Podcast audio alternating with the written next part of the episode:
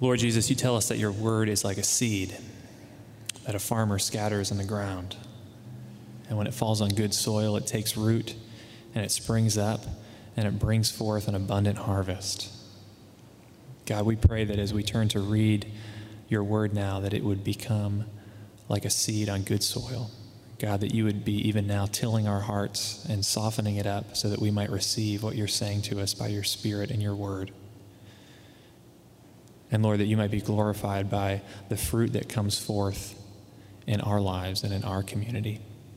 In Christ's name, amen.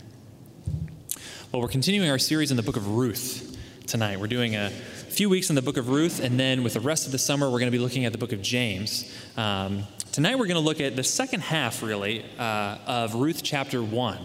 Uh, Ian got us started last week looking at the first few verses of Ruth. We're going to continue through the rest of chapter 1 tonight. That's page 187 on the Pew Bible if you want to follow there. I'm going to read again all of chapter 1 just so we get some of the context of Ruth and where we're going to be going uh, tonight looking at chapter 1.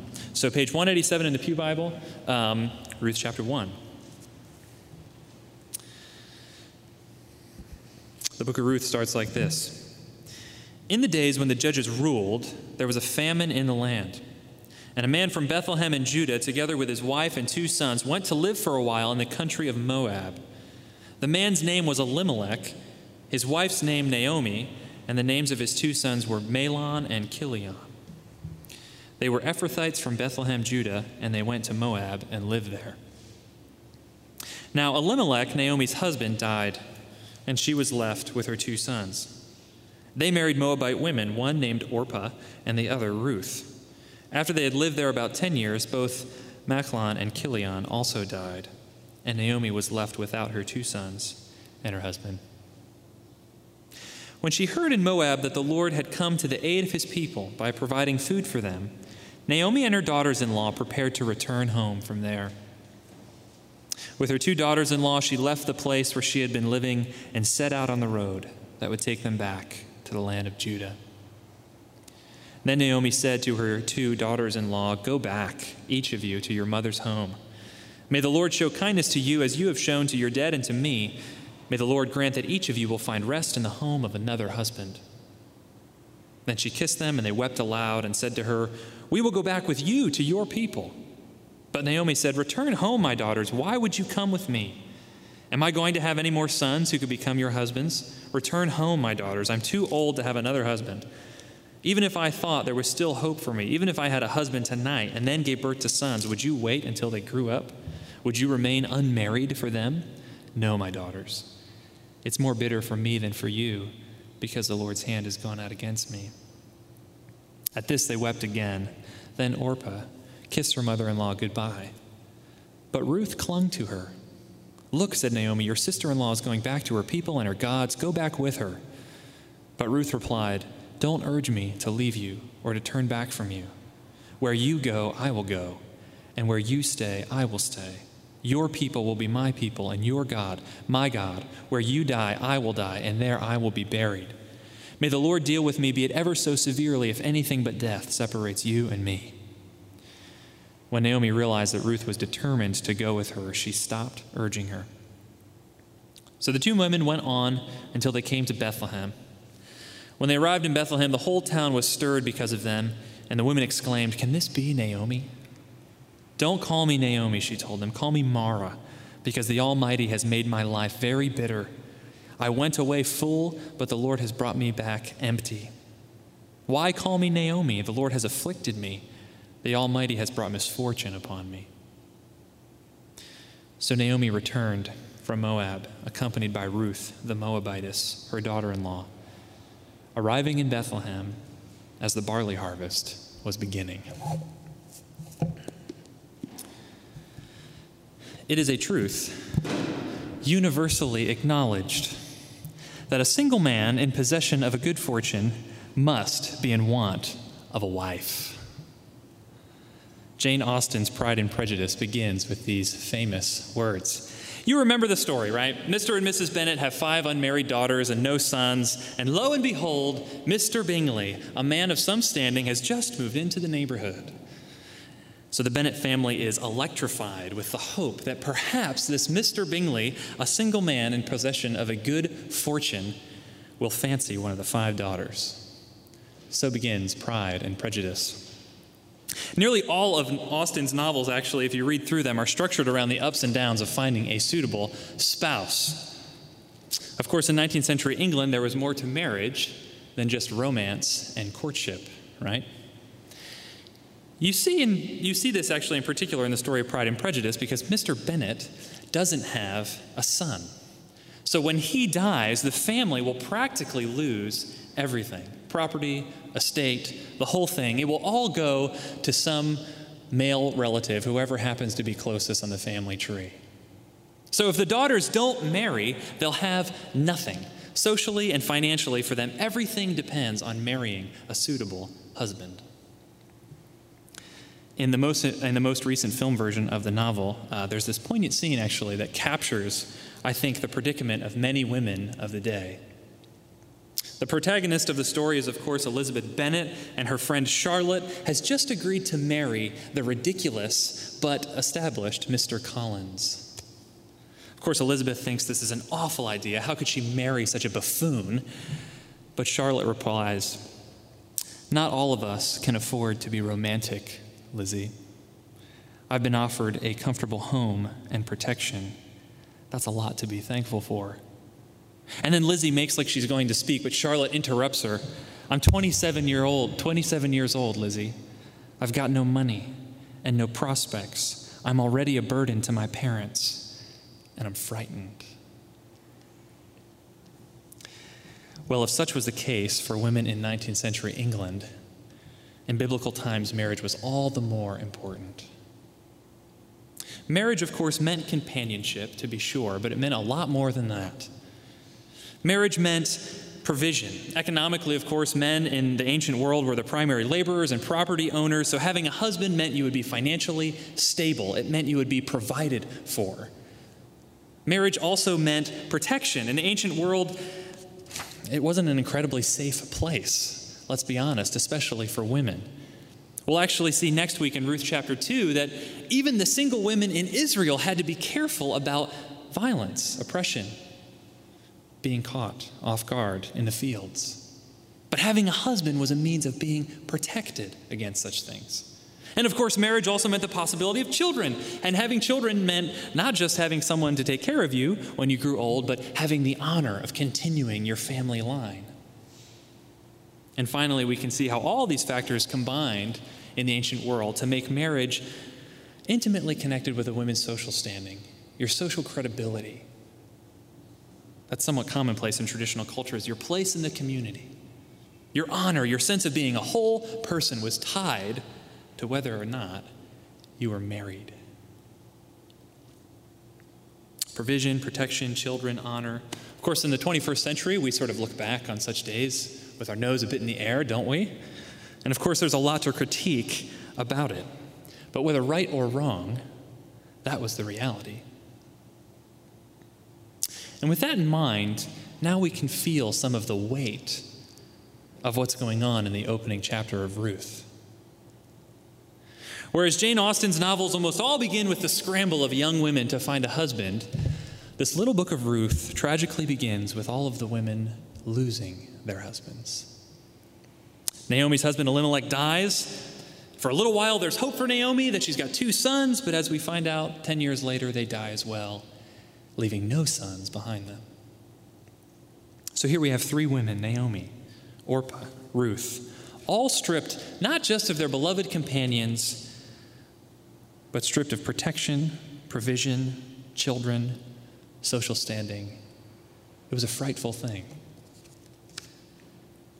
And that's why Naomi is so adamant in this opening chapter to send her daughters in law back to Moab. There's no hope for them in Judah. There's certainly no hope for them of having another husband from Naomi. Even if she could miraculously find a husband that very night, consummate the marriage, conceive, and give birth to two sons on the spot, even though she's probably well past the age of childbearing, if she could do all that, would Orpah and Ruth still wait around to actually marry those sons? Of course not. For Orpah and Ruth, it's absurd for them to stick with Naomi. It's illogical, it's nonsensical. But if they go back to Moab, they can find husbands, start families, and live in peace and security maybe once again. If they go with their mother in law to Judah, however, they're most likely trading provision for destitution, protection for oppression, children for barrenness, and honor for shame. Because don't forget, the two women that we're talking about here are Moabites. Ethnically and religiously, these two women were outsiders in Israel. No upstanding, self respecting Israelite was going to marry a woman from Moab. So, functionally, following Naomi back to Judah was essentially consigning yourself to bereavement. From a literary perspective, this first chapter is setting the stage for the rest of the story of Ruth. Naomi returns from Moab empty and bitter. She's coming home in grief and anger, maybe even in a little bit of shame. Maybe at some point you've had to return home feeling that way. How about it? You return home for the holidays or for the summer family reunion, and the first question everyone will be asking is Are you still single? When are you going to meet someone and settle down? Surely there are plenty of eligible men and women up there in Connecticut, aren't there? Aren't you just setting your standards a bit too high? Or aren't you focusing too much of on your career? You know, there's more to life than work, right? When are you going to meet someone? On and on and on your family goes. Well meaning, of course, but all of that is just like little barbs in your already disturbed soul. And the worst part sometimes isn't what people do say, it's what people don't say, isn't it? They treat you with kid gloves, they pity you and avoid certain topics because they think it's sort of sensitive. And the look on their faces says it all. Oh, poor so and so, not married yet. Poor so and so, struggling with the loss of your spouse or child. Poor so and so, unable to find work. And coming home in the midst of all that, it's easy, is it not, like Naomi, to grow just a little or even a lot to grow just a little bitter. God, why haven't I met someone yet? God, why have you taken my loved one away? God, why did you let me lose my job? Naomi returns home with no husbands, no sons, completely empty, and maybe even in a small way, you felt like you've been in her shoes. And maybe, like Naomi, you felt that subtle slide into bitterness. How do you know? One way you know that bitterness is coming on is when you start comparing your suffering with others. At the end of verse 13, did you notice that? Naomi says to Orpah and Ruth, It's more bitter for me than for you because the Lord's hand has gone out against me. What a strange thing to say. After all, hasn't the Lord's hand gone out against all of them? I mean, they've all lost someone, right? And whether they've lost only a husband or a husband and their sons, haven't they all lost everything? What ground does Naomi have to compare suffering of that kind of magnitude? It's as ridiculous as trying to say whether Tuscaloosa, Alabama or Joplin, Missouri is suffering worse disaster than the other. They've both been devastated. Why compare them? But when grief starts to take a selfish turn, and it starts crouching into bitterness, that's exactly what we do, isn't it? You start comparing. You start thinking that you've got it worse than everyone else. You think there's a black cloud that follows only you around, and no one else knows what it's like. In fact, you feel like that you've got it so bad that if people hang around with you, it's going to start rubbing off on them as well. That's essentially what Naomi's saying in verse 13. The Lord has got it out for me so bad that he'll even go after people that are close to me. So go back to Moab, daughters in law. If you don't want to get painted with the same brush that I'm being painted with, leave me. I'm in a worse state than you are, and coming with me is only going to make things worse for you. But another way you start to see bitterness taking root is when your hurt or loss starts to define who you are. It starts to take root as your identity. That's what Naomi starts doing in verse 20, isn't it? Don't call me Naomi, she says to the women in Bethlehem. Call me Mara. As the footnote tells us, the name Naomi means pleasant or lovely, but Mara means bitter. Have you ever met someone who defines themselves by a loss or a hurt from their past? Something they feel as if they didn't deserve seems to always come up in their conversation, seems to color their outlook on life, what they think is possible, what they think is impossible. It starts to dictate their decisions. Bitterness, you see, like all sins, eventually becomes enslaving.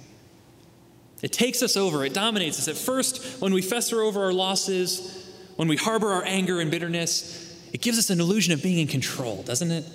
It gives us a sense of agency, a way to get back, a way to actually do something in the face of our anger, our grief, or our loss. But eventually, at the end of the day, we find that it's the thing that's controlling us. Don't call me Naomi, call me Mara. Now, of course, we don't want to be too hard on Naomi, do we? She has undergone an unimaginable loss. To tragically lose your husbands and both sons is devastating. And the Bible certainly would have us grieve such a loss deeply and for an extended period of time.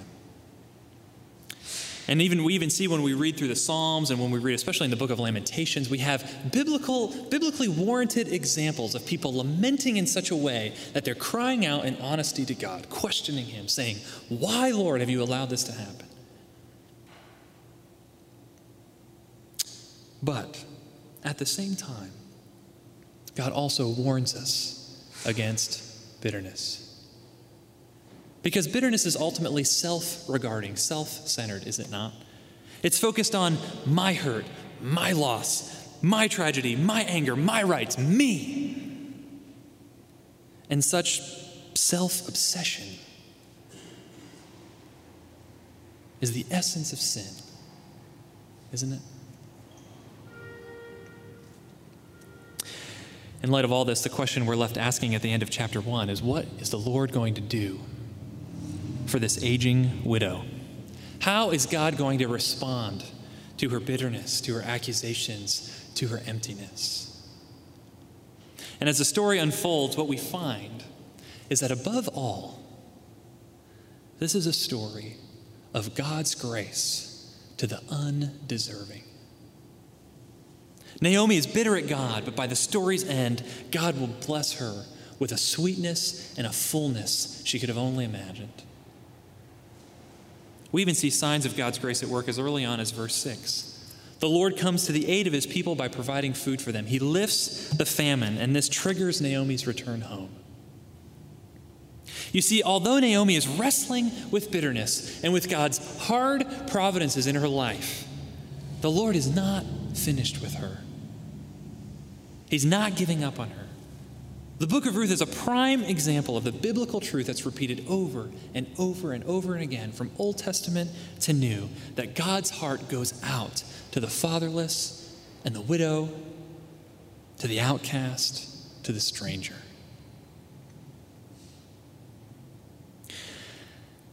But the real highlight of chapter 1 is Ruth's promise to Naomi in verses 16 and 17. It's beautiful language, isn't it? Where you go, I will go. Where you stay, I will stay. Your people will be my people, and your God, my God. Where you die, I will die, and there I will be buried. Beautiful language. It's no wonder we read this at weddings, right? But when you think about what Ruth is actually saying here, it's stunning. Ruth is willing to sacrifice practically everything to care for her aging mother in law. She's willing to forego all that a husband would bring to do her familial duty for Naomi. In fact, the word clung in verse 14, where it says Ruth clung to Naomi, is the same verb used in Genesis chapter 2 to describe the way a man and a woman cling to one another in marriage. That's the kind of bond that Ruth is going to have with her mother in law. And you'll notice that Ruth isn't just saying that she's going to take care of Naomi until Naomi gets settled in, maybe. Ruth is completely changing her allegiance here. She's going to become one of Naomi's people. She's going to become a follower of the Lord. Your God is going to be my God, she says. And she's going to continue through with that, not just as long as Naomi lives, but as long as she herself lives. Where you die, I will die. Ruth is all in, completely devoted. I'm doing this for the rest of my life. Now, the extraordinary quality of Ruth's devotion, if we needed something to set it off in relief, uh, if we actually needed something like that, well, we've got it in Ruth chapter 1. We've got it because we see Orpah's response. Orpah's response kind of sets Ruth's response off in highlight.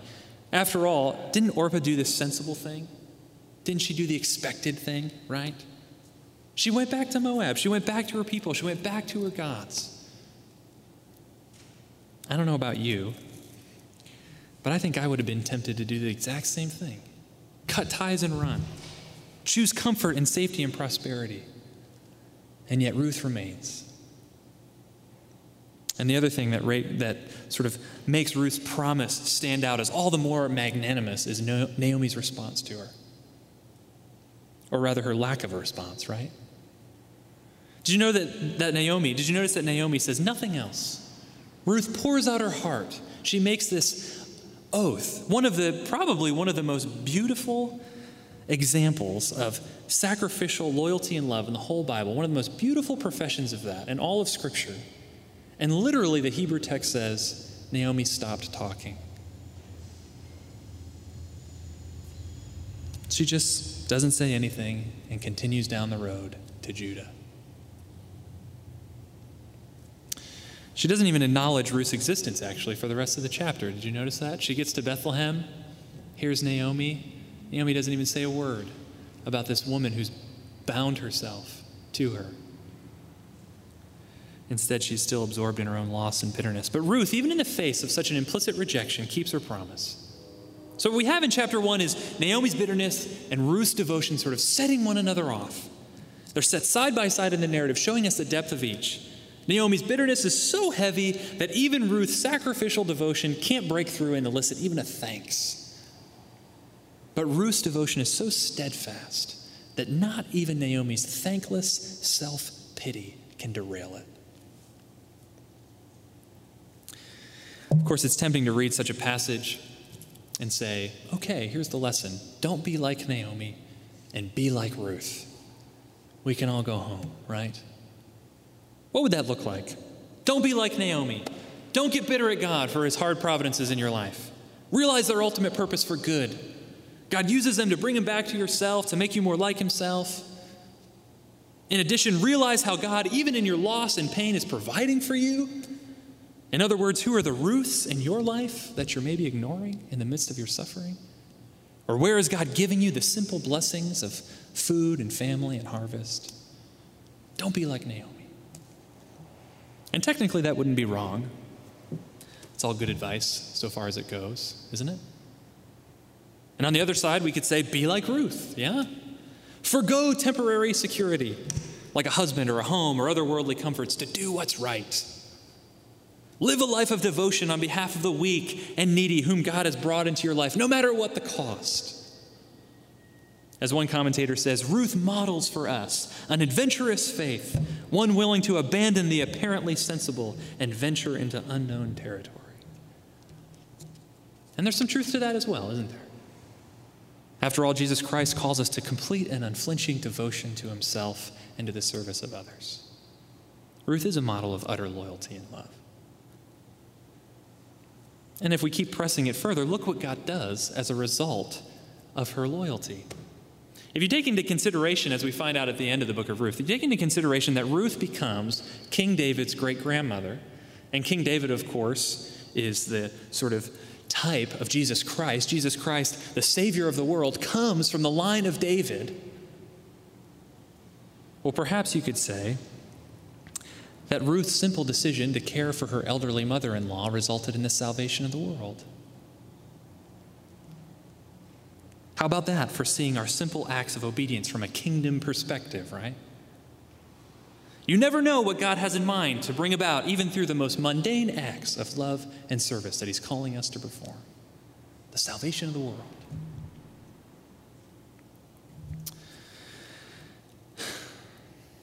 But what if instead of looking at this chapter through the lens of moral examples, we looked at it from a, from a different angle? What if we look at it through the lens of God's salvation history? What if we look at it by considering this theme of departing and returning that frames the whole chapter and really runs through the whole book? The Hebrew verb meaning to return occurs over and over and over again in chapter 1. It's the word that the author wants us to hear, wants us to listen to, wants us to see. They're returning, they're returning, they're returning. But of course, there's a contrast, isn't there? Naomi, the insider, she departs from the promised land with husband and sons, only to return home full of emptiness and bitterness. But Ruth, the outsider, the Moabite, returns full of faith and full of devotion. Now, we might ask, how is it that Ruth is returning in chapter 1 if she's not actually an Israelite? Well, one way to look at it is to realize that Moabites are actually distant descendants of Israelites. They're descendants of Abraham's nephew Lot. So you could say, in one sense, that as a Moabite, as a descendant of Lot, Ruth is actually returning into fellowship with Abraham's family.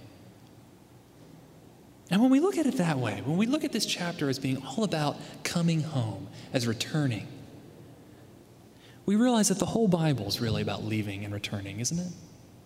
Jacob and his sons had to leave the promised land. God brought them back through the Exodus. The Israelites were exiled by Assyria and Babylon, and God brings them back from exile. Even Jesus tells the story of a prodigal son who goes into the far country and spends everything he has, and of a father who runs out to greet him and welcome him home. You see, ever since Adam and Eve were cast out of the garden, we've all been living in a distant country we're all far from home. We're all separated from God. We're all on the outside looking in, wondering and waiting and trying to get back. And the difference between Naomi and Ruth is that one realizes it and one doesn't. Naomi doesn't realize that even though she's an Israelite, even though she's an insider, she doesn't actually deserve God's favor. So when the hard times come, when tragedy strikes, she not only grieves like she should, but she starts to become bitter. She starts to shake her fist at God and say, God, you took what was rightfully mine. But of course, nothing is rightfully ours with respect to God. He created us and gave us everything we have as a gift. And especially as rebellious sinners, we have no right to demand anything from Him. But Ruth, on the other hand, she doesn't think she has any sort of claim on God. Keep in mind that she lost her husband here too. But she knows that anything she receives from the Lord's hand is purely by grace. It's incredibly ironic. The Moabite pagan gets it, and the Israelite doesn't. But the amazing thing that we see through this little book is that the grace of God extends to both of them. To the unquestionable outsider Ruth, God's grace comes.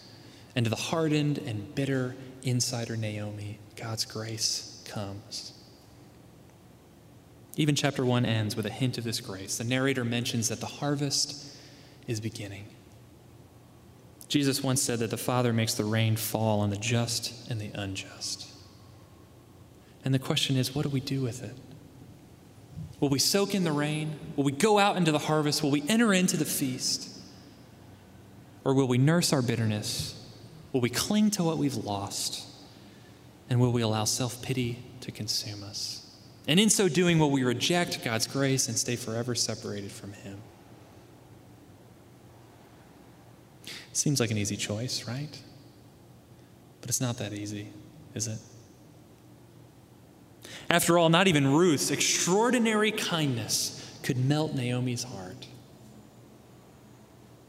So, what has the power to break the hold of bitterness in our hearts and to free us to return to God? You have to see that Ruth points us to the one who had even greater loyalty and devotion. You see, Ruth left her homeland, her family, even her physical safety to love and provide for bitter old Naomi. But at the end of Ruth, we find out that this book is all about the coming of a king. And Jesus Christ left heaven, was separated from his Father, and died on a cross to love bitter men and women like you and me.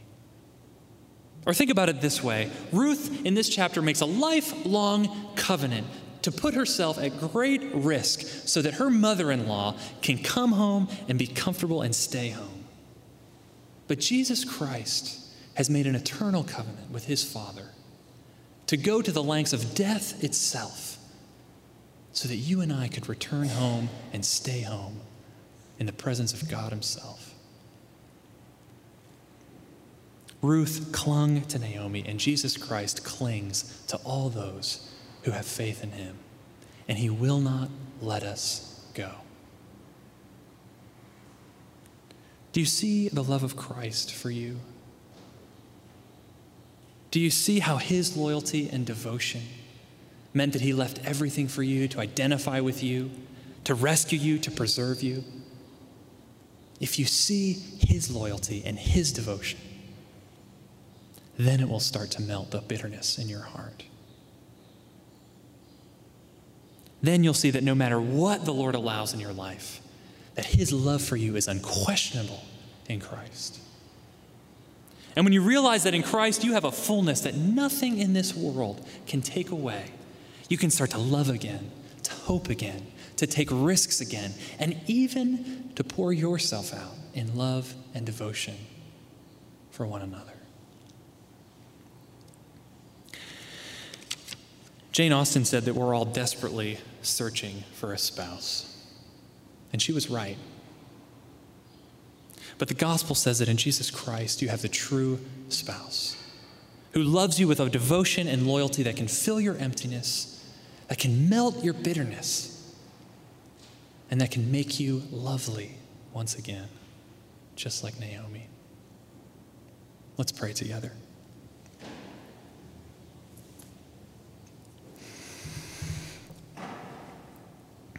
Jesus, we thank you that you have tasted bitterness for us on the cross so that we could taste the sweetness of your righteousness given to us freely. Lord, thank you for what we see in this chapter, that your hand is at work in all of the details of our life, in the hard things and in the good things, and the blessings and in the struggles. Your presence is there. Lord, we thank you for the undying and faithful love and devotion that you've shown to us in Christ to rescue us out of our self centeredness and bitterness and sin so that we might dwell with you forever and live now as people who know what it means to have experienced that loveliness, that pleasantness, that sweetness of the grace of the gospel. God, make us as a community of believers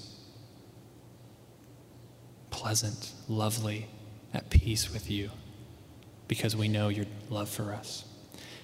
In Christ's name, amen. Uh, we're going to sing a song together now, sort of meditating on some of the themes that we've seen in Ruth chapter 1. And then in a few minutes, we'll go to the Lord's table. So use this time to reflect on what we've heard and also to prepare your hearts for coming to the Lord's Supper.